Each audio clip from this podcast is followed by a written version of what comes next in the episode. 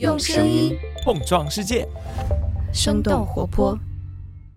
欢迎收听商业外讲，我是杨轩，让我们一起来向世界多问几个为什么。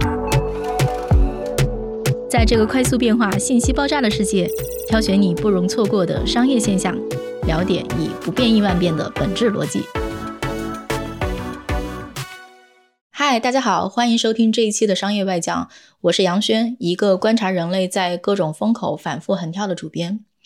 这期啊，我想问问大家一个问题啊，就是你对十年这个时间长度是一个什么感觉？然后我不知道有多少人听过罗振宇的那个叫罗胖六十秒，就每天早上大概七点来钟啊，在微信里发一条。罗振宇这个东西更新了十年，然后呢，他十年前就说这东西我跟十年，然后十年后我下架，最近刚刚下架了。十年间啊，就是对一个人或者说一家公司能带来多大的改变，然后我觉得这是一个很有意思的话题，我们可以研究一下啊，以罗振宇老师为研究的对象研究一下。那十年前呢，罗振宇想把自己这张脸露出来，从幕后走向台前，然后他就开始做逻辑思维啊，成为了初代的知识网红。那十年后呢，他其实已经是一家公司老板啊，就是说他的这个得到的 A P P有一个专门的那个产品，他的公司思维造物是已经多次提交了招股说明书，一年呢大概也是有六七亿营收的这么一个盘子。呃，然后我们再去看这十年中间啊，他其实经历了一些风风雨雨，比如说一开始要找商业模式方向，然后连月饼都卖过，然后呢他做了产品，上线了得到 A P P， 然后他从一个单个的知识网红变成了一个成建制的集团军，经过了烈火烹油的几年啊，中间还有很多就是大家可能还记得的事件，比如说投了 Papi 奖，对吧？后来又退出了，然后呢，他就从网红变成了网黑，被大家喷啊，说他是贩卖知识焦虑。然后再到最近几年，他其实跟我们一样，遭遇了外部世界的不确定性，比如说去年和今年的跨年演讲，其实都是没有现场观众的。那就是抛开各种争议不谈啊，你必须要承认说罗振宇肯定是一个聪明人，你单凭他就能让知识付费变成一门生意啊，一年做六七亿的盘子，你就必须要承认说罗胖的确是有点东西。那关于过去这十年呢，究竟有什么心得或者说有什么经验，我请到了罗振宇老师，请他自己来总结这十年的所得。罗老师，你能不能先简单的跟我们讲讲啊？就是回顾过去这十年，你会觉得说你过去十年这创业经历里面最关键的一些节点，或者说你觉得最重要的一些事儿是什么？过去几年，虽然我们每个阶段，呃，下的力气的那个重点的方向不尽一致，呃，甚至有走回头路的时候，但是回顾它的整个过程，感觉还是逐层的生成挑战，然后逐层找到解决方案的这个过程。那我觉得第一个生长的节点呢，应该就是怎么挣钱因为当年逻辑思维呃有了一些小名气之后，嗯，怎么挣钱，因为有团队了嘛，要养活大家，就变得特别的急迫。我觉得当时的第一个生长节点是我们坚决不要广告，这是对这家公司从根儿上长成今天这个样子最关键的一个选择。呃，因为我自己也是从媒体单位出来的，我其实这是对自己不放心。就如果你有了流量，然后你就开始做广告，我没有把握我能像那些好的媒体单位那样，就是一刀把广告和内容切开，坚决不让广告商的内容诉求影响我为用户服务的内容。我觉得我没有这个能力。所以刚开始我和拓扑花和快刀就达成了第一个重要的共识，绝对不挣广告的钱给多少钱也不挣。所以那不挣广告的钱怎么办呢？就只好卖东西啊、呃，卖来卖去，什么月饼也卖过，猕猴桃也卖过，呃，后来觉得哎，还是卖书是对的，跟我们的用户之间的一个互动方式是对的，所以走上了卖书这条路。后来探索出来的知识服务这条路其实就不稀奇了。呃，第二个关键节点应该是田书宁我们办公室有一个会议室，呃，名字就叫田书宁厅啊，这是我们会议室命名当中唯一一个大活人。那为什么呢？很多人参观我们办公室的时候都觉得奇怪，你们怎么用一个大活人来命名会议室？呃，虽然田书宁田老也是大佬啊，但是他毕竟不是那个级别的大佬，所以很奇怪。呃，这就要回到大概是二零一五年夏天他来我们公司访问，呃，其实他就是逻辑思维的用户，想看看罗胖活的是什么样，然后就聊了一次天。然后当时我们说了各种各样的商业设想，田老就说，他说我觉得都不对，他说你们就应该做知识运营商。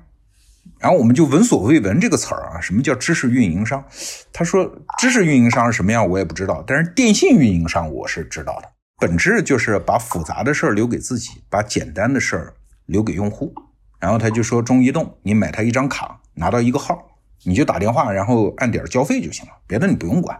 背后极其复杂的交换器、计费系统，所有这些事儿你都不用管。所谓运营商就是把复杂的事儿留在自己手里。这件事儿对我们有一个特别重要的提醒，因为原来得到做的内容，呃，既然是课，既然是知识服务，那基本上中国人脑子当中调取的原型就是韩愈的师说嘛。你当老师，你教育别人，你总得解惑，总得传道，总得授业，对吧？他默认我比你高。但是运营商这个模型一下子让我们明白了，这没有什么高不高的，它无非就是你把复杂的事揽在自己手里了，在一件事情上花足量的时间，然后把你的时间折叠在产品里面，把它以一个简单的界面交付给用户。啊，从那个时候我们就突然明白了，知识服务这个行当和餐饮服务，甚至和按摩服务本质上没有区别，就是我练我的手艺，我把我的手艺折叠在我的产品里，那折叠的更多的本质上是时间和方法，然后变成产品卖给用户。那知识服务这一行它就不是变成了叫光芒万丈的魅力明星，学富五车的才高八斗的老师啊，向人间播撒知识和爱的过程，而是变成一个正常的服务业。所以受了这个东西的启发，我们才开始做得到品控手册。那得到品控手册到今天已经迭代到了 八点零 啊，这一条路之所以能够走得下来，是因为田树宁老师给我们当初的这个非常重要的观察事情的视野，那侧面印证了一件事情，就是我们直到今天仍然在非常顽强而绝望的在抵抗一个词儿，叫知识付费就是全市场都在说知识付费，我们从来不用这个词儿。反正谁跟我说知识付费，我第一件事先纠正，哎，我们公司不是知识付费啊，我们做的是知识服务。因为知识付费它核心仍然是在讲我有知识，然后我别的地方没法变现，我到这个领域来变个现，他仍然觉得知识是有价值的。但对我们来说，我们深切的认知到，既然是一个知识运营商，我们是把复杂的事情留在自己手里，我们就是一个服务业的从业者。所以我经常跟别人抬这个杠嘛，别人说知识付费，我说卖拖拉机的这个行业背后叫拖拉机付费吗？做早点的行业背后叫油条付费吗？就付费这个事儿，你为什么要把这个付费挂在头上讲，对吧？也就是认为你是觉得这玩意儿不值钱，只不过到这儿来突然出现付费的这个属性，这是你没打算在这一行扎根的一个心态导致你认可这个词儿。呃，对我们来讲它就是服务，那既然是服务，就像吴清友讲那句话叫精进自己服务，分享给他人，那就是把自己的时间折叠在一个产品里，然后它有无穷进境的台阶，这才是一个服务行业该有的样子。第三个重要的节点呢，我记不清哪一年了，反正得到突然就把一些内容产品都改成了课，比如薛兆丰原来叫薛兆丰的经济学，但是是隔了那么一两年之后，我们才把它改成了薛兆丰的经济学课。那这一个字加了其实有什么区别呢？这是在知识服务这个手艺进进的台阶上我们突然意识到的一个问题。过去呢，我们也是媒体人，从内容起家嘛，那怎么叫做得好？最高的水平，精细的打磨，我对得起我写的每一个字儿，那可能就叫好。但是我们突然意识到这不对，就是如果你的负责任的边界仅止于这个产品，那不好意思，你就是数字化时代的出版业。因为出版社就是这样，我能负责任的边界就是这本书的内容好，装帧好，至于卖出去你读没读，读了有没有收获，出版业的人是管不了的。它的行业的责任边界仅止于内容产品本身。那如果是这样的话，那得到做的所有的内容产品，它就是换了一个头面的出版业，那它的创新在哪儿呢？加了一个客字，实际上我们就获得了另外一种身份，就是你是教育者。那教育者的责任边界可就不是内容产品本身了，它一定得着落在对于用户的改变。就像我们把任何一个孩子送到学校，我们期待的都不是老师把课讲完就行，对吧？而是老师讲完课，咱得学会啊，咱得成长啊，咱得有进步啊，咱还得考取新的学校啊，得升学啊。就是人的改变是我们的责任边界。我还记得很多年前我听一个出版业的朋友讲讲了一个数字，我至今没有考证它的真伪啊，但这个数字对我刺激还是挺大的。他说中国所有卖出去的书，真正被翻开读了的只有 百分之三。 哇，他这数咋得的，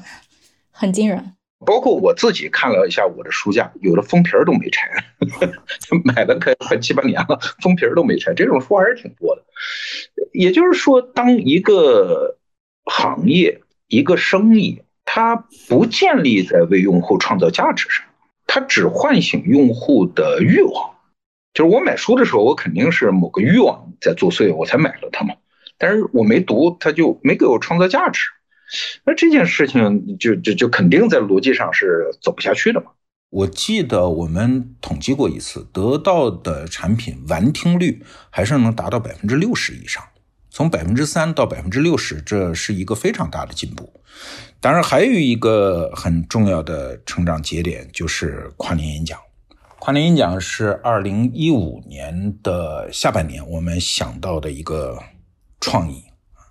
呃，那个时候公司还很小，我们也就初生牛犊不怕虎，就办了一个呃很拉风的一个活动啊。但是我就在反复追问自己一个问题，就是跨年演讲在网上是传播的，是免费的，那为什么还有那么多用户要花那么贵的钱来到现场？这这件事情是要问的。因为当我们自以为自己是做内容的人的时候，我们觉得内容本身就是价值，但是用户不这么评估，用户是按照自己的生命的刻度来衡量你的跨年演讲的。所以当今年跨年演讲已经到了第八年的时候，我们自己其实非常清楚，就罗胖讲成什么当然重要，但也没有想象的那么重要。就有点像春晚吧，春晚大家都说不好看，那收视率还是挺高的。那为啥呢？因为用户在特定的时间节点，在自己特定的心理节奏上是需要一个特定的支点的。所以跨年演讲的用户之所以来现场，我觉得他不是为了听内容，而是他要完成对自己的一个生存方式的确认。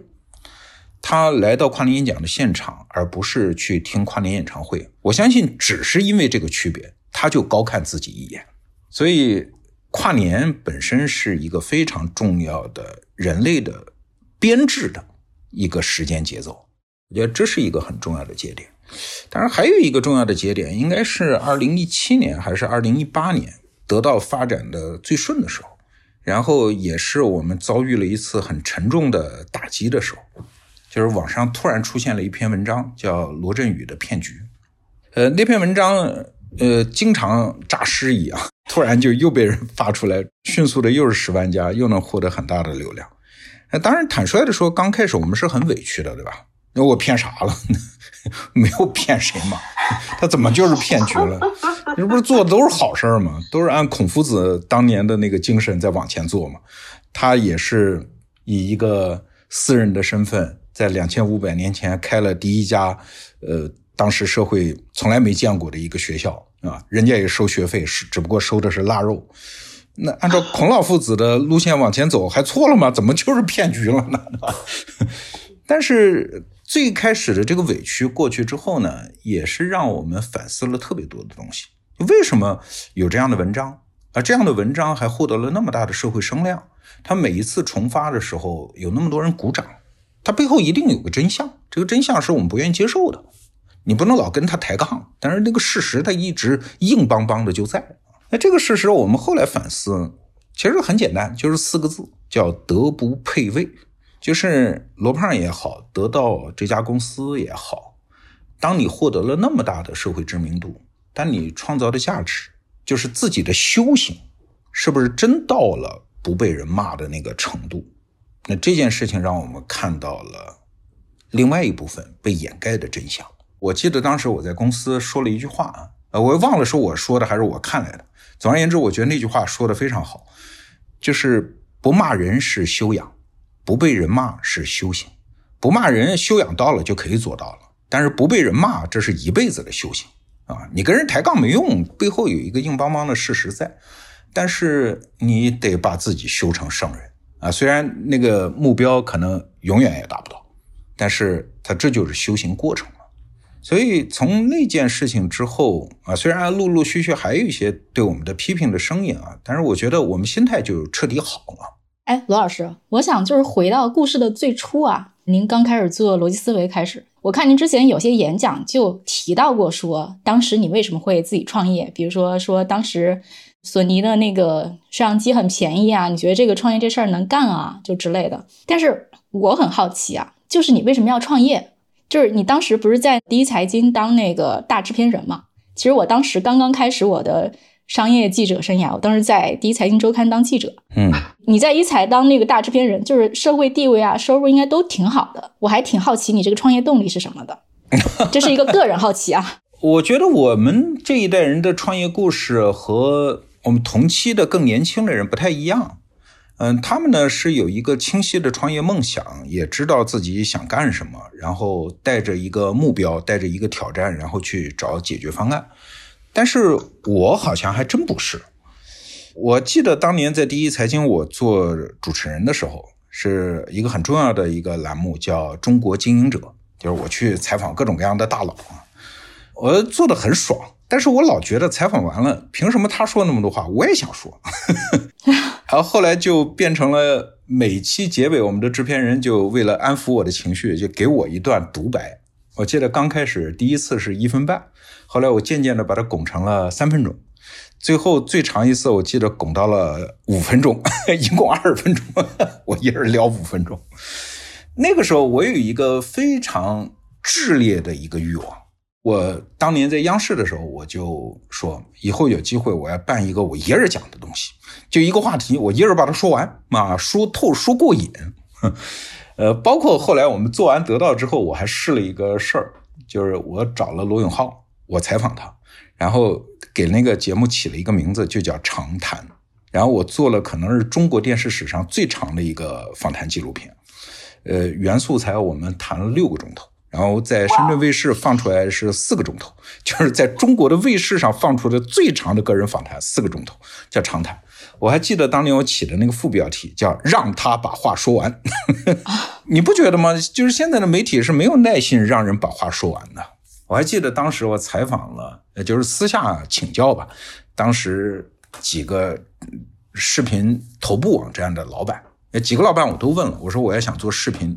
你给我的建议是什么？三个人的建议都是一个叫短，我说那行了，咱做一长的肯定行，因为所有的趋势都往短走嘛，那我做一长的应该就能行，这是当时的一个判断。但是后来因为逻辑思维他做的有一些呃，社会知名度之后有了一些用户，那这个事儿创不创业这事儿就不由得我来想了，就是你亲手喂出了这么一个熊猫，你在家里当宠物是养不了熊猫的，你必须造一个动物园了所以就是最开始只是说你想说爽，说到自己想说的长度。对，这个概念也是我们后来做得到，包括后来产生跨年演讲这个物种的那个最底层的那个基因，就你能让我一人讲爽了吗？你能让一个老师的价值按照结构化的方式一次性给付吗？因为当时呃，知识服务还有另外一个路数啊，就是知乎啊，包括在行啊，就是那种你有问题你提嘛，提了个问题我回答你，解决你问题不就行了吗？哎呀，那是另外一条路。但是我来回想得到的基因，跨年演讲的基因，可能跟最开始就是让他把话说完这个刚开始的起心动念是有关的。您最开始做这个六十秒的，每天六十秒的这个语音，还有做那个逻辑思维的视频的时候，你当时想好说咱这买卖怎么挣钱了吗？还是说这东西最开始其实是没有什么明确想法的？刚开始没有，刚开始确实是没有。这个道理在互联网界已经空气当中已经飘散了十几年了，就是有用户就肯定未来有价值啊。啊，对，当时整个市场是这个氛围。对对对，所以刚开始确实是不想这事儿，有用户再说，后来才渐渐的进入到我们要去思考商业模式。所以为什么不选广告，这我前面已经讲了。对，其实我也挺好奇，就是说因为您之前的经历很长时间经历都在电视台，电视台就是挣广告费的嘛，这个应该对你来讲特别驾轻就熟啊，你为什么就不要？是有什么特别强烈的理由吗？因为挣广告费其实应该挺容易的。对，呃，我觉得核心我们，毕竟我在那一代创业者当中算岁数大了，我是三十九岁开始做逻辑思维，然后创业的时候已经四十多了。我觉得我的经验告诉我一件事情，就是网红这件事情花无百日红就是它一定会结束，就是这个网红是无法对抗这个自然的周期的。很多人觉得网红是一个明星，其实不是，网红就是一个草，一岁一枯荣，来来去去，生生死死，这是一个必然。你但凡是这样的一个瞬间起来的东西，它那个往下坠落的力量比你想象的要大。所以这件事情我们刚开始就明白。所以如果挣广告费呢，把它的那个势能耗尽之后，它就结束了。呃，我当时想大概两三年吧，呃，后来也确实差不多能够称之为叫网红那个阶段，大概也就是两三年，跑不过四年。如果你的生意不是建立在真的为具体的用户，而不是身后的那个广告商，就是不是为面前的那个人，而是为身后的那个人做事儿，呃，那你这盘生意或者说这个事儿本身是没有根的。所以为什么一定要卖东西，就是这个。我记得我在北大有一次当着全中国当年很多头部自媒体，我撕心裂肺的劝大家，我说一定要带货呀，一定要卖货挣钱啊！因为背后的原理非常简单，就是卖货你服务的是非常具体的一个一个的用户，就是你就像植物一样，那个根系开始生长，你开始有根须就能活下来。但如果你天天为背后那个人在干活，是没有根的，哪天你没有流量了，就一切都没有了。哇，那这个判断非常有预见性啊，因为现在正是一个带货的时代啊。刚讲到卖货这个事儿啊，其实吧，就是为什么支付费这个说法那么的流行和普遍，就是因为大家就是中国人或者中国用户非常长时间已经习惯了不付费了，不为所谓的内容付费啊。您再讨厌这个词儿，它流行有它的道理。这个其实也说明说，就是真的想让用户为一个内容付费很难。您刚提到说当年像比如说在行啊，然后知乎啊，包括像三十六氪，其实都做过，就是说我做一个卖一个内容产品，或者卖一个课，或者卖一个什么东西，想让用户直接付费，但是最后就是能做成的人非常非常少啊。我其实特别好奇，就是说能够让消费者付钱的那个 button， 就那个密码或者说那个关键点究竟是什么呢？这个问题您来回答应该是最权威的。其实就是大家没把这个地方当做一个真的呃是一个行业。呃，我觉得理解大家说的知识付费这个词儿，你去回看图书业就知道了。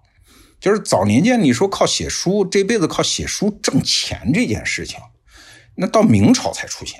就是到金圣叹啊、冯梦龙啊，就这一代出版家。那其实宋代也有一些啊，宋代就有专业的书商。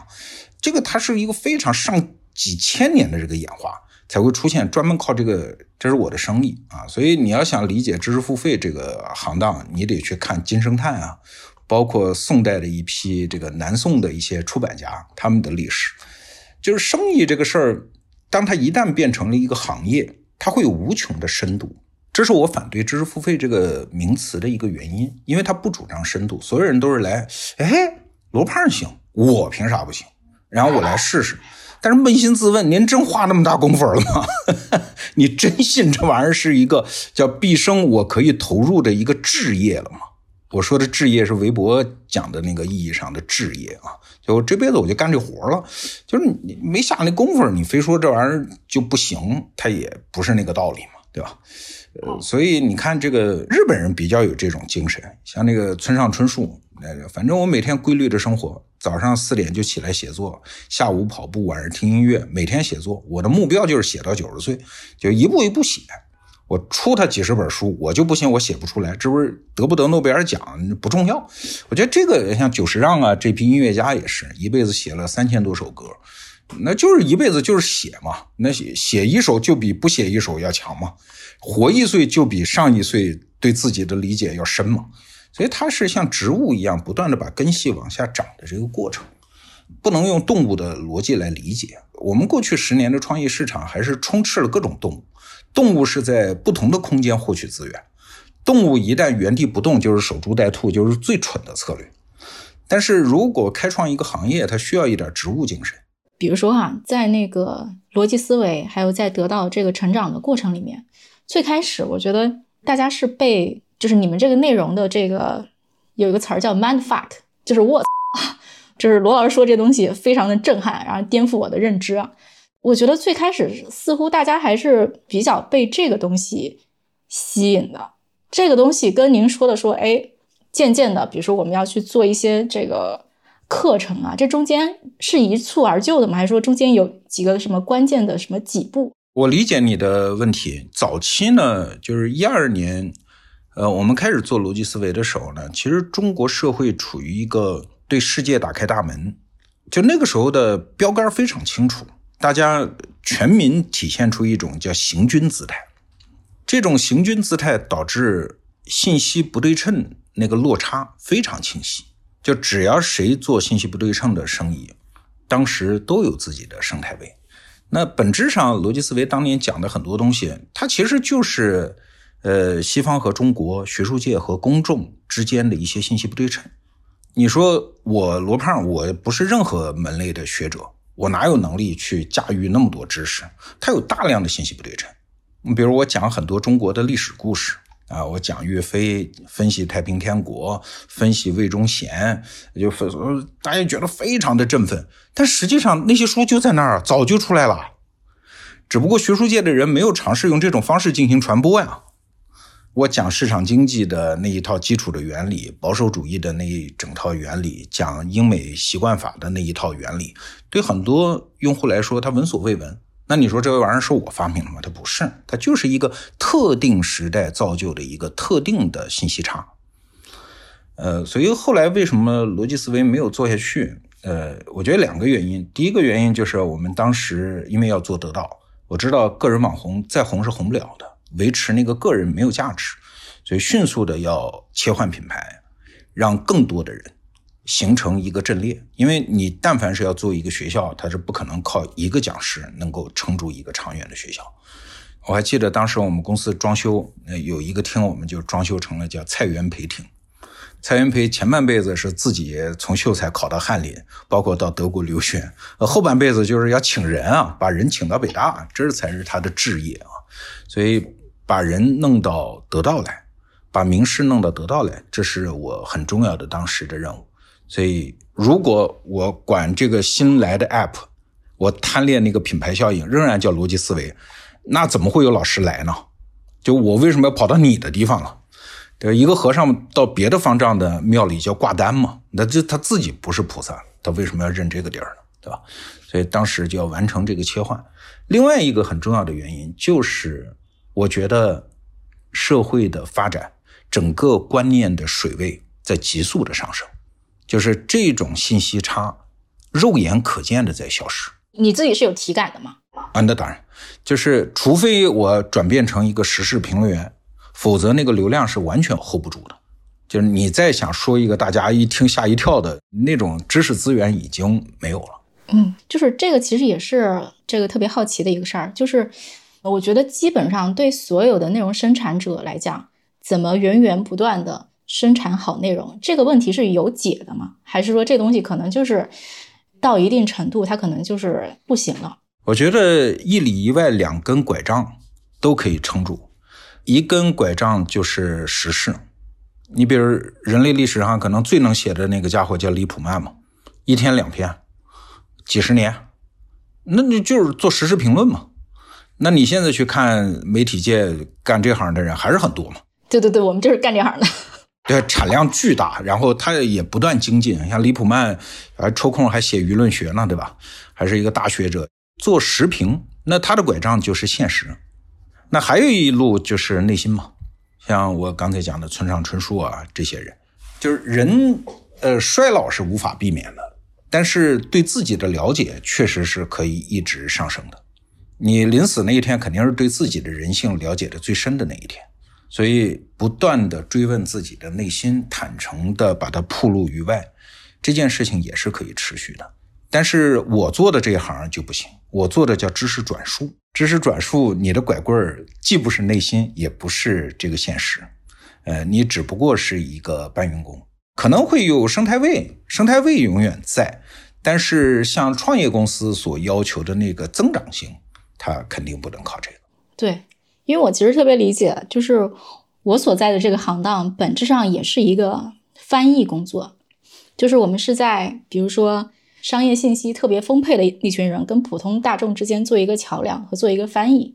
我们比他们知道的要晚一些，但是我们会比大众知道的要早一些，也相当于是一个搬运工吧，搬运工和翻译者。所以我能理解像创业做得到啊，听说了一些当年您这个拐骗脱不花跟您合伙创业的小故事，挺有意思。就是我觉得罗老师肯定是一个特别聪明的人，也知道自己的边界在哪儿。所以就是您在说我要去做这么一个创业公司，然后我去找我的合伙人，这个事儿你怎么去找合伙人，怎么选呢？就是说你这个跟人合伙的这个标准是什么？我觉得两个因素都有，第一是主动的找，第二是命中该着。主动找呢，因为当时我记得我们是一帮朋友组织了一个学习会，呃，方式很简单，就是各行各业的朋友拉了一个群，然后就说我们一个月聚一次，然后大家凑份子，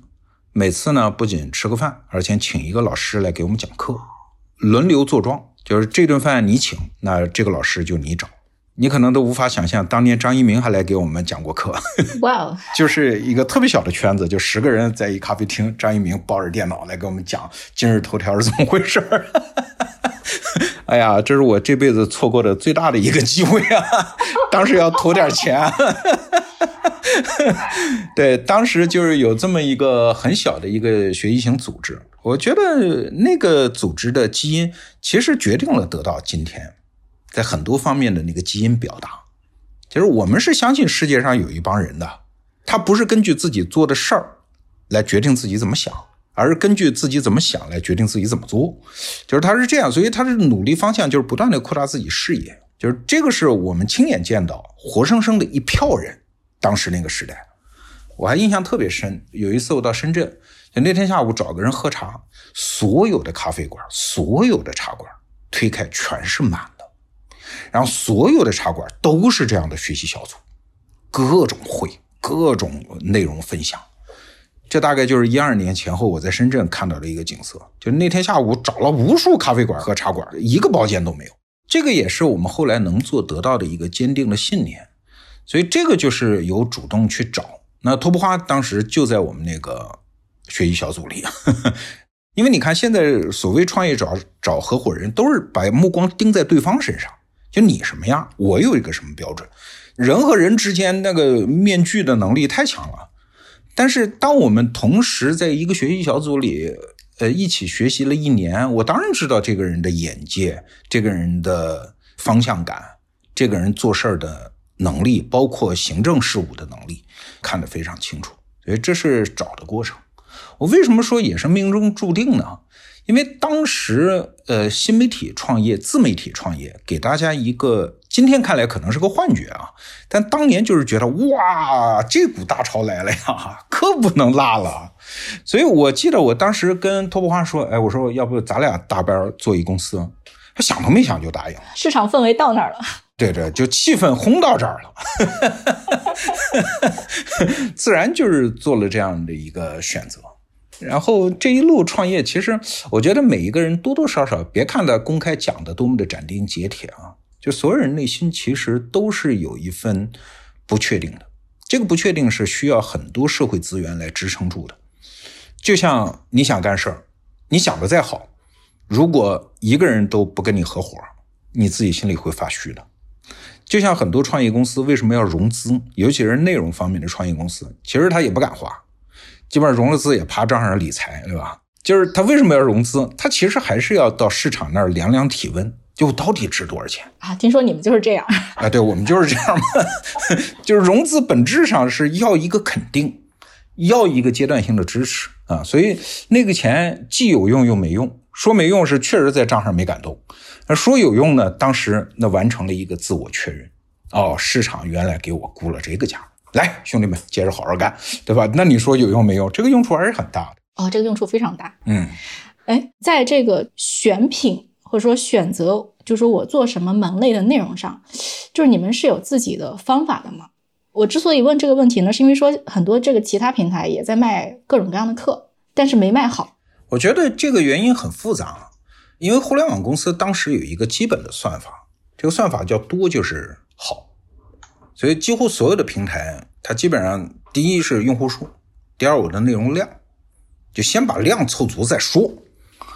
所以跟我们这一系列的打法的知识服务公司，我觉得还有一些啊，也不光是我们。但是它很明显就是不拼量，因为拼量就是拼平台嘛，拼平台就是会导致你相信这件事情它在生态里它自然会长出头部，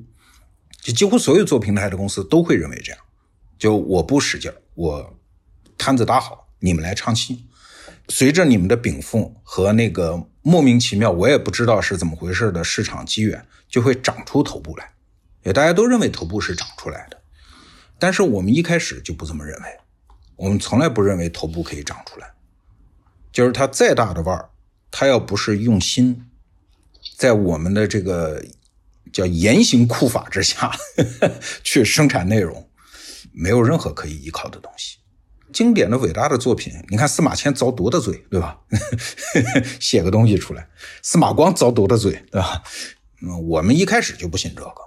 但是当年的互联网算法，很多人是信这个的。嗯，我印象中大概二零一八年，徐志远的十三幺第一期不是采访了你吗？他当时说，罗胖，你这个是一个知识胶囊，你好像对这个词儿好像是还挺敏感的，因为我看五年后你们后来又做了一场，然后你还在说这个事儿，就是你对知识胶囊，或者说就是网上有人说说最开始你们做的是那个知识的速效救心丸，回过头来你对这个说法你怎么看？你有什么反思或者想法吗？我觉得当时主要是出现了一种声音，这种声音实际上是我们在至少在内心一直在跟他搏斗，就是关于知识这件事情，它有一些怎么说呢，叫上一代的知识既得利益集团，这个说法本身这个词儿特别腐朽啊，但是我觉得它表达的意思仍然是精确的，就是经常会有人说，哎呀，你要想学知识你就得读原典，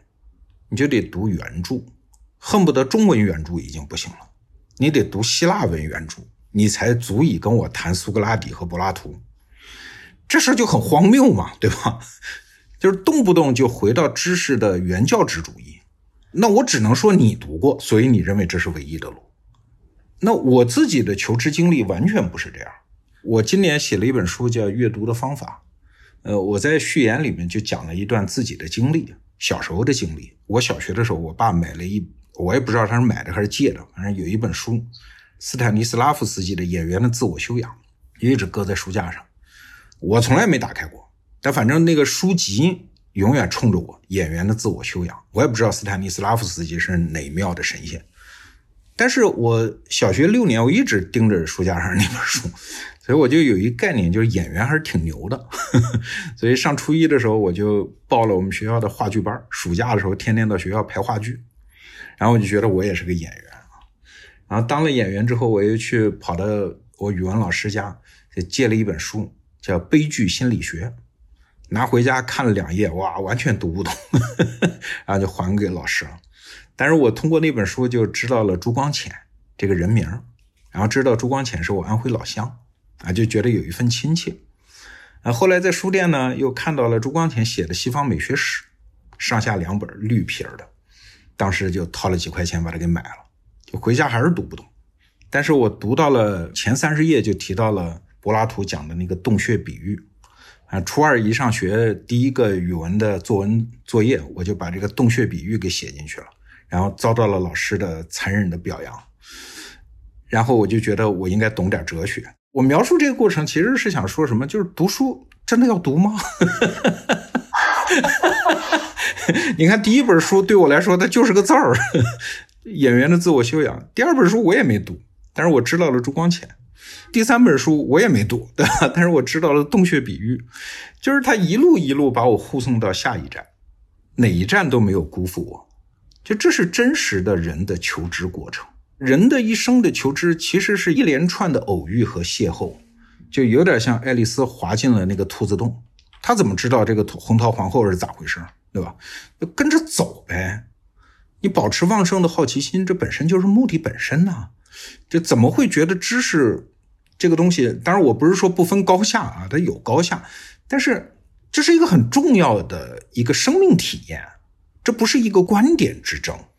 就这个生命体验，就就你去看胡适，他成为那个大知识分子，都第一本书不是《西游记》吗？还是《水浒传》？我忘了，半本而且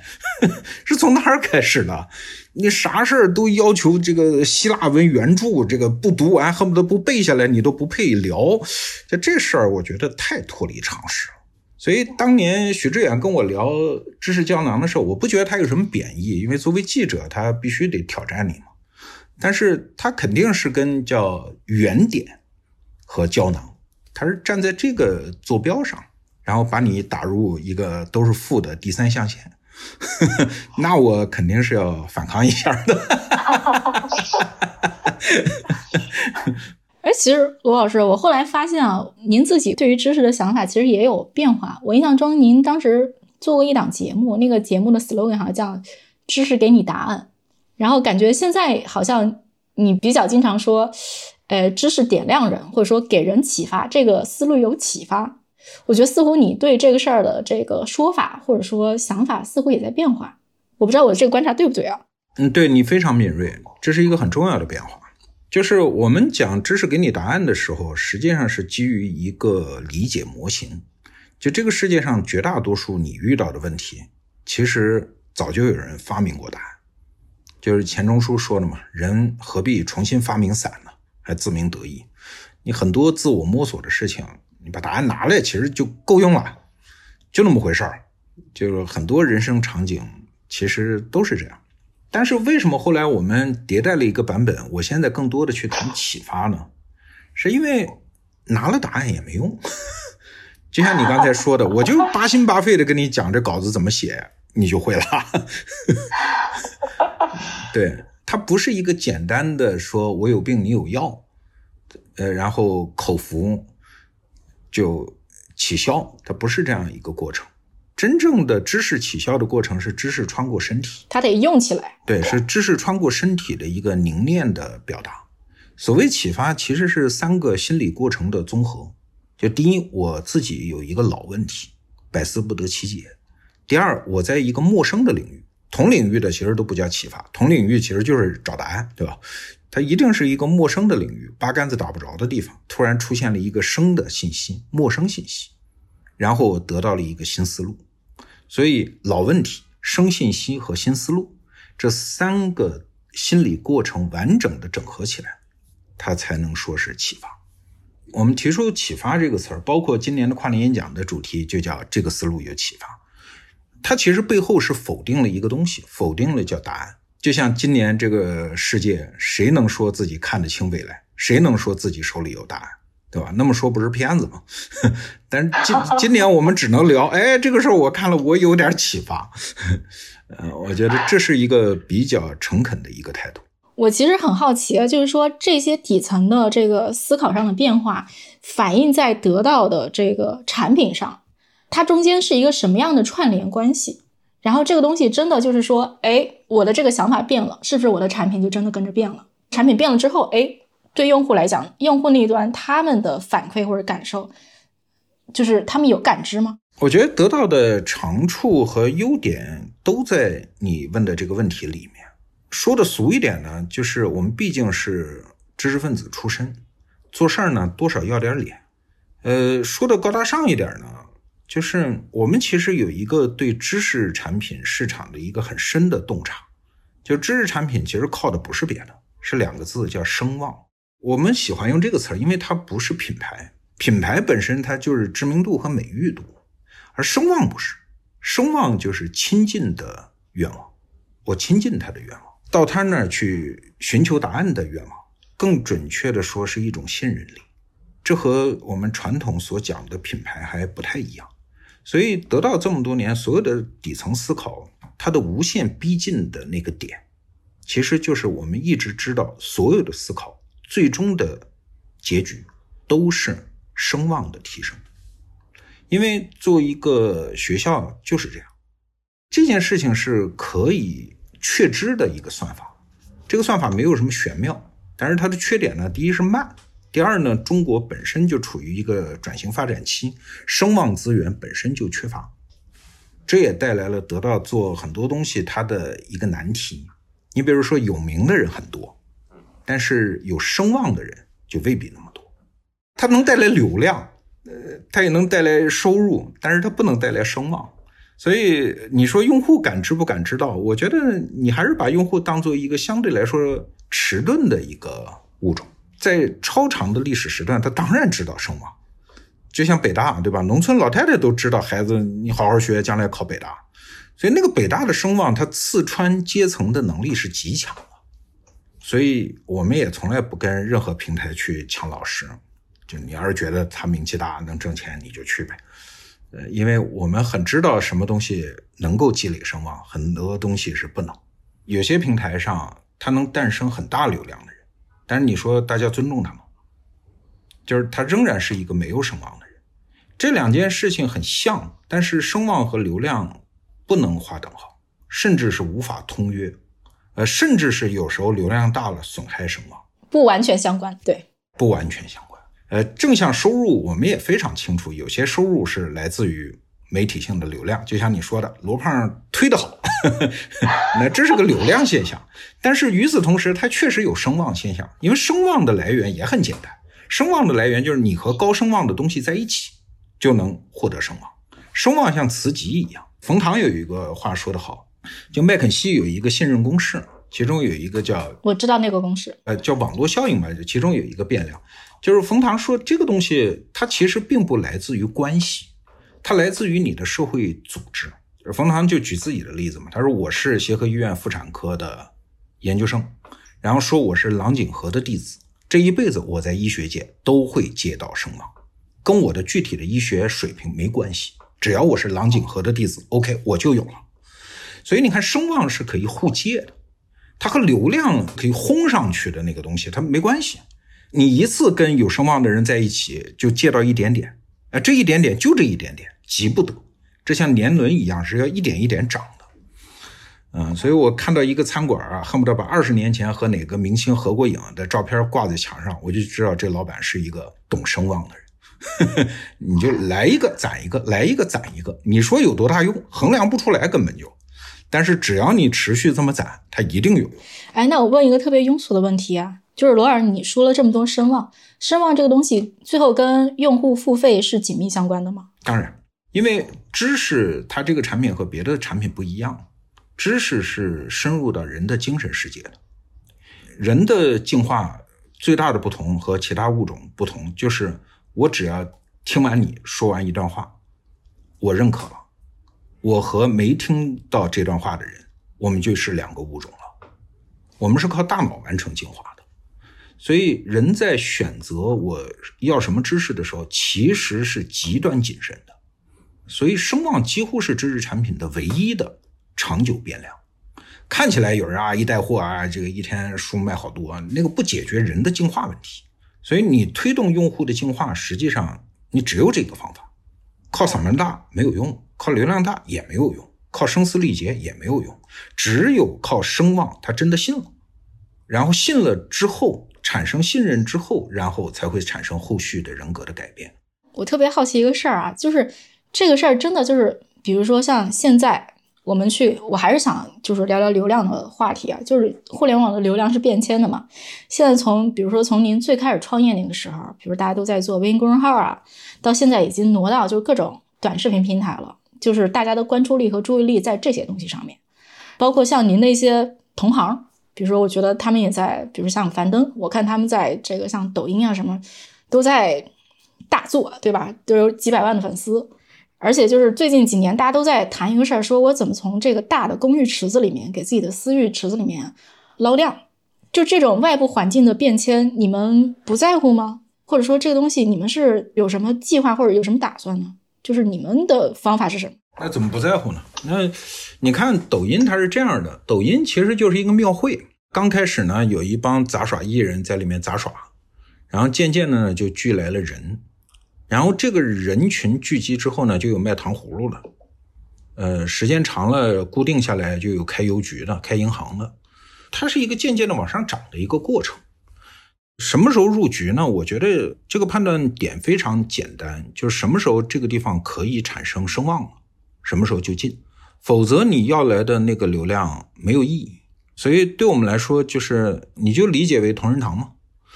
同仁堂模型跟我们特别像，前店后厂，后面搓药丸，前面卖药丸。我也不进别人家的货，我就自己做，门口那对联贴上，表达自己做的非常的认真，这就同仁堂。那你说同仁堂会开到哪儿呢？会因为哪儿有个庙会他就去吗？有流量就去吗？那不会吗？就是老字号扎堆的时候他就去了嘛。所以这件事情你也没什么可拒绝的，但也没有什么好激动的。管它是短视频还是元宇宙，哪儿开始赋能有人产生声望，而不只是流量，我们就进，然后店就在那儿开。哎，这个声望有一个比如说明确的指标嘛，或者说有一个明确的讯号嘛？其实你问这个，我觉得我有一个特别粗浅不准确的一个标签，就是看单个产品的成本投入到什么程度。就单个产品出现高投入高成本的产品了，声望就出现了。因为有时候声望就特别简单，就是你自己投入了多少。就像做跨年演讲，我们第一年也不知道能不能挣钱，你说讲个话这事儿，你你拉个房间拉条网线讲呗。但为什么我们非得是水立方，非得是做一个几十米的大屏幕然后那么干？它其实就是这个点我来了我就不准备走。它声望就是一个信用了，信用其实有时候就看你的投入。所以当单个产品出现高投入，而不是大家都奔着试试先不花钱先来来，就是奔着这个目的，它就很难产生声望。有的时候我们做事的标准就是成本高了呃，设就好了，对吧？哦，哎，罗老师，我还想问一个就是我很好奇的问题啊，就是您现在也在准备那个跨年演讲嘛？我记得你们做第二年还是啥时候的时候，当时蔡玉就说说让我去那个现场看看，我当时去看了，我觉得特别震撼。就是我当时的心情就是不愧是央视出来的班底，然后这个整个的这个现场调度啊，然后那个现场的氛围啊，再到那个您当时讲的那个内容啊，讲述的那个节奏，抓人的那个感觉，我觉得是非常震撼的。我印象中你们当年的那个跨年演讲也是收视非常漂亮的一个节目，但是我觉得做内容有一个很难的事情，或者说一个宿命的魔咒吧，就是说你就是会面对用户审美疲劳。那第一年看你觉得贼新鲜，第二年看你啊还行，渐渐他就觉得哎，这东西我都看过，你套路我也懂了，然后就没那么新鲜了。这个事儿怎么办？就是有解法吗？我也想请教罗老师。有啊，这就是叫预先宣告的死亡法。就提前说咱这事儿什么时候收摊儿吗？对啊，你看逻辑思维，我刚开始说收摊儿十年嘛，今年收摊儿嘛。跨年演讲是二零一五年开始讲，我说讲二十年嘛，就是我六十一岁那年收摊嘛，就是过程当中的波动很正常，包括你讲的波动，还包括我们连续两年都没有现场观众了，因为疫情，就这个波动你就受着呗，因为它是二十年，二十年就是往未来放不确定性嘛。所以这个人类编定的时刻表是一个非常坚韧的东西。唐代人说我们要过中秋节，一直到今天你不还是抱着个圆东西啃吗？这个东西它一旦编定之后就极其强悍。所以包括当年在做跨年演讲的时候，我们也非常清楚，就为什么一定要真跨年、哦、要有那个仪式感在。就是他们觉得演讲值钱，我们在一开始就知道演讲不值钱，那个时间值钱、哦、对，就是有格里高里历以来就有了元旦，这是两千多年的事情，然后它会在人类的共识当中形成一个心理的节奏和节律。这件事情是一个两千年的传统。我们这代人能做的事情是扔一个小石子儿到这个河床里，希望这个河床带它往前走一段，就是你不能真以为自己是那条河。嗯，我们讲什么真的重要，其实没那么重要，人大家不就听听罗胖今天想啥了，哎呀，讲的真臭，这不挺好吗？然后他想的都是自己的事儿。我当然知道自己会衰老，自己会过时，那就提前宣告死亡呗。我的日程表也编好了，我特别知道我六十一岁那天生日在哪儿过，对吧？肯定是六十一岁走下讲台，然后环球旅行去了。就这件事情虽然在十几年后，但我非常确切的知道，就像我在十年前就知道今年二十一号要结束。我无法预见二零二二年的疫情，但是我能预见今年逻辑思维结束。所以这件事情还是有确定性的，通过编制时间表的方式就能回答你刚才那个问题，一个内容人怎么对抗。嗯，我也挺好奇啊，就是每天大清早六七点钟发这个六十秒语音，发十年是一种什么样的感受？就不能睡懒觉搞十年啊？那倒没有，刚开始四五年是我自己发，后来就是公司大了嘛，就开始有同事帮着发。刚开始四五年是我自己爬起来发。好的，也是能给自己松绑啊。我还有一个问题，就是关于罗二你自己的好奇啊，做逻辑思维或者说创业十年吧，这跟你当年三十九、四十的时候刚创业的那个时候，你你觉得这十年你有什么重大的变化吗？嗯，还是挺大的。最大的变化，学会了内归因，就是遇到好事、遇到坏事照照镜子，就是往自己身上找找原因。我今年疫情期间，我开始一个人学钢琴。哎，对，五十岁了，你看我原来连简谱都不识。我觉得学钢琴的好处就是，它让你突然洞见了一个场景。就是当你什么事也做不了，或者也没有能力做任何事情的时候，你仍然可以体会那个叫挑战、努力和成就的铁三角。哎，罗老师啊，您自己看自己身上这些优秀品质啊，各种各样的优秀品质啊，如果说你只能保留三个的话，你会保留哪三个？我不敢说是优秀品质吧，因为所有的品质都有它的暗黑面，就是在努力当中找到自我存在感。这是我最真实的东西，因为很多人的自我存在感，他不是通过这个，他可能通过享受，可能通过占有，可能通过权力。我是比较享受自己在死磕的那个状态。嗯，我今年出的那本书封面上有一句话叫做一点小努力对自己很满意。就是读书这个事儿目的是啥呢？你说有用，对吧？自己读书哪能确保读的每页书都有用？但是你读了半小时书，你对自己刚过去这半个小时的自己是满意的，这是最确切的用处。你打半小时游戏和读半小时书可能都一样爽，但是你对过去这半个小时的自己的满意程度是不一样的。我更喜欢这个东西，可能保持一个持续的自我死磕、自我苛求，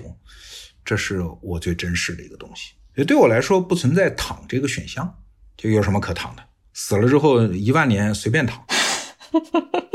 活着就是要奋斗。哎，就是您现在怎么定义您自己啊？就比如说创业之前，您是比如说大学老师、媒体人，那十年后的今天，你是一个创始人。而且我印象中中间有一段时间，罗老师经常调侃自己，说自己就是一个商人，一个奸商。您现在怎么定义自己呢？你现在更接纳自己的什么身份？我说自己是商人的时候，那个是自己内心天人交战的时刻，因为你必须把这个喊出来，你才能够完成这个转型，找到这个转型的正义感。那个是跟世界在抬杠，那个并不是自我认知。对，呃，那今天我我觉得对我自己，我最能接受的一个形象，可能就是老师吧。因为马上今年跨年结束，我一月十一号生日，我就五十了，整五十了。那五十对于我们这代人来说是一个非常重要的分水岭，因为我们假设人生百年嘛，就我要开始准备下半场。我还有一个问题挺好奇的，就是得到或者说思维造物这家公司啊，你们在做这家公司公司的过程里面，你们会希望说你们这个组织是一个什么特性的组织？比如说文化呀，或者行为方式啊，做事习惯，就是为什么你会这么想？你们这个组织如果要长久的把这买卖做下去啊，哎，最关键的这个穿越周期的这个核心竞争力应该是什么？嗯、呃，你说组织非常重要，因为过去七八年吧，我们创业以来，这家公司仍然是围绕创始人的一个叫中心化组织。但是你正好问这个问题，这两天我们正在做一件。就这件事情我们干了一年，是最近才开始做动作，就是组织变革。我们是请那个十一学校的李希贵校长给我们担任总顾问，所以我们现在称他都是称他为董事长，我是副董事长。然后他是做这个学校的组织变革做了十年，我们请他来主持我们公司的组织变革。呃，这个组织变革其实非常简单的一个逻辑，就是要完成发动机的自下而上的切换。就原来这个公司的发动机多少还有罗胖这个 I P 的身影嘛，但是随着今年逻辑思维的结束，这个发动机就拆掉了。那下一个发动机，我认为它不是来自于一个新的人，它是来自于组织本身。所以你看这两天我们公司在干这个双选，就是所有的一号位，然后它要重新公司的每一个人面对它，公司的所有岗位打开，你可以去任何部门双选，然后用这种方式让所有的一号位知道它再也不是公投，它再也没有被授权的权利，他要拥有的只有魅力，因为你没有魅力，没人给你干活，没人帮你完成你的任务。那双选，然后把权力的行使流程重塑，让市场的力量可以通过一系列的结构性的机制导入到公司的每一个细胞。就这件事情我们设计了一年，就赶在十二月吧把它做完，然后明年开始我们公司就会变成一个全新的组织类型。这个组织类型是这样的，我简单跟你描述一下什么样的。就是创始人再也没有权利了，各个业务部门他的计划是他做的，然后他的营收方案和分配方案是他跟公司定的，所以我瞎指挥等于就耽误人家挣钱，如果人家不同意的话，所以我们再也没有权利了。那创始人就变成了资源，就第一我们就是确立规则，然后第二呢就变成资源。比如说呃，他们在想做个直播请罗胖站台，我现在标的价格是二十万一场，就是内部其实就告诉他们别找我然后所有的都变成战斗小队，然后他有他的目标，他有他的规则，就每个人的生意是每个人自己的盘子，就是这件事情这个月要做完。所以将来你看到的得到可能就是一个叫爱做知识服务这一行的人的一个小共同体组织吧，共享知识，共享平台资源，就是一帮人干自己的活，挣自己的钱、哦、感觉是个轮回啊。因为我印象中像您的那个创业故事里面会说，十年前你就是想把自己这张脸露出来，对吧？然后个人的 I P 露出来，十年后其实你干的是一个去罗胖化的一个事情。对，这件事等于这十年都在干，都在一定要去罗胖化，要不然这个公司长不大。谢谢罗老师的分享，跟我们讲这么多啊。其实这次访谈呢，我是怀着私心的，我自己有两大好奇，希望罗振宇老师能给我解惑啊。第一个好奇就是说，让用户为内容掏钱，持续掏钱的密码是什么？因为我清晰的记得二零一六年前后知识付费如火如荼的时候，包括我隔壁的部门都做了这个业务，但是呢基本没挣着什么钱啊。那这个事儿肯定是非常值得跟罗振宇老师虚心请教的。那我的第二大好奇呢，就是说怎么去面对用户对一种内容的倦怠感，就是刚开始挺新鲜，觉得你挺好，渐渐的呢就觉得嗯，不过就这样。那这两个问题，我不知道各位听完这次的聊天是否悟出了你的答案。那第一个问题的答案呢，我是这么理解的，就是说除了说你这个产品要做细致之外，其实罗振宇一直在强调一个事儿，就是说内容要对用户有用，要让用户得到。比如说他在这次访谈里的说法就是说，你要充分尊重重视用户面临的挑战。当然市面上肯定是有很多不同观点的啊，比如说梁文道老师的节目，他的口号就叫不保证成功，不一定有用，其实就有点反着来的意思啊。当然呢就是我们去看啊，就是强调有用的业务盘子规模和说哎，咱这不打包票不一定有用的这个业务盘子规模，至少在今天看啊，还是强调有用的哎，这个部分它的收入规模比较大。这个没有什么对错，我觉得这其实就是目前市场知识需求的一个体现。我不知道大家听出来没有啊，其实我这次反复纠缠问了罗振宇很多围绕知识究竟能有多有用的这么一个问题。这个问题其实不是抬杠啊，我觉得这个其实是一个事关业务本质的问题。比如说你过度承诺疗效，那结果就可能是带来口碑上的反噬，对吧？人家觉得你是个骗子。但是如果你真的要很有效，那你从你的产品设计、产品形态都要做调整，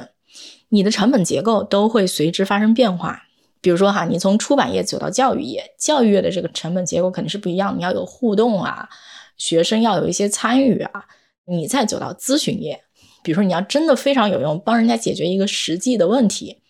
那一个咨询的 case 很多收费都是百万起步的，对吧？那你究竟要有效到什么程度，这才是个头。第二个好奇呢，就是说怎么解决内容倦怠的问题。我其实悟出来的答案是说，这几乎是不可避免的。其实我猜测、啊、罗振宇呢，他早就明白这个事儿，因为他毕竟是央视对话栏目的前制作人，他其实经历过这个节目由盛转衰的这个下滑期的，他可能心里是非常明白的。所以他其实剑走偏锋，就把自己搞成一个春晚，就是说大家每年骂归骂，但是你看还是要看。最后呢，其实我在这次访谈前看了很多关于罗振宇的历史资料，给我留下最深印象的其实是他有一个特点，就是死磕，就是动不动就立一个十年之约，把自己架上去，形成一个节奏和习惯，然后呢一干干十年。其实我觉得这是他给我留下的印象非常深刻的一个特点。好的，那我呢就啰嗦到这里。各位对罗振宇以及过去十年有什么感想和体会，欢迎留言。此外呢，本期节目要特别鸣谢三十六氪的作者王雨佳，另外也感谢商业外教幕后的小伙伴，包括监制信宇、剪辑 Kurt、 设计饭团、运营 Babs。 感谢收听商业外教，我是杨轩，希望大家都尽快阳康哈、啊，我们下期再见。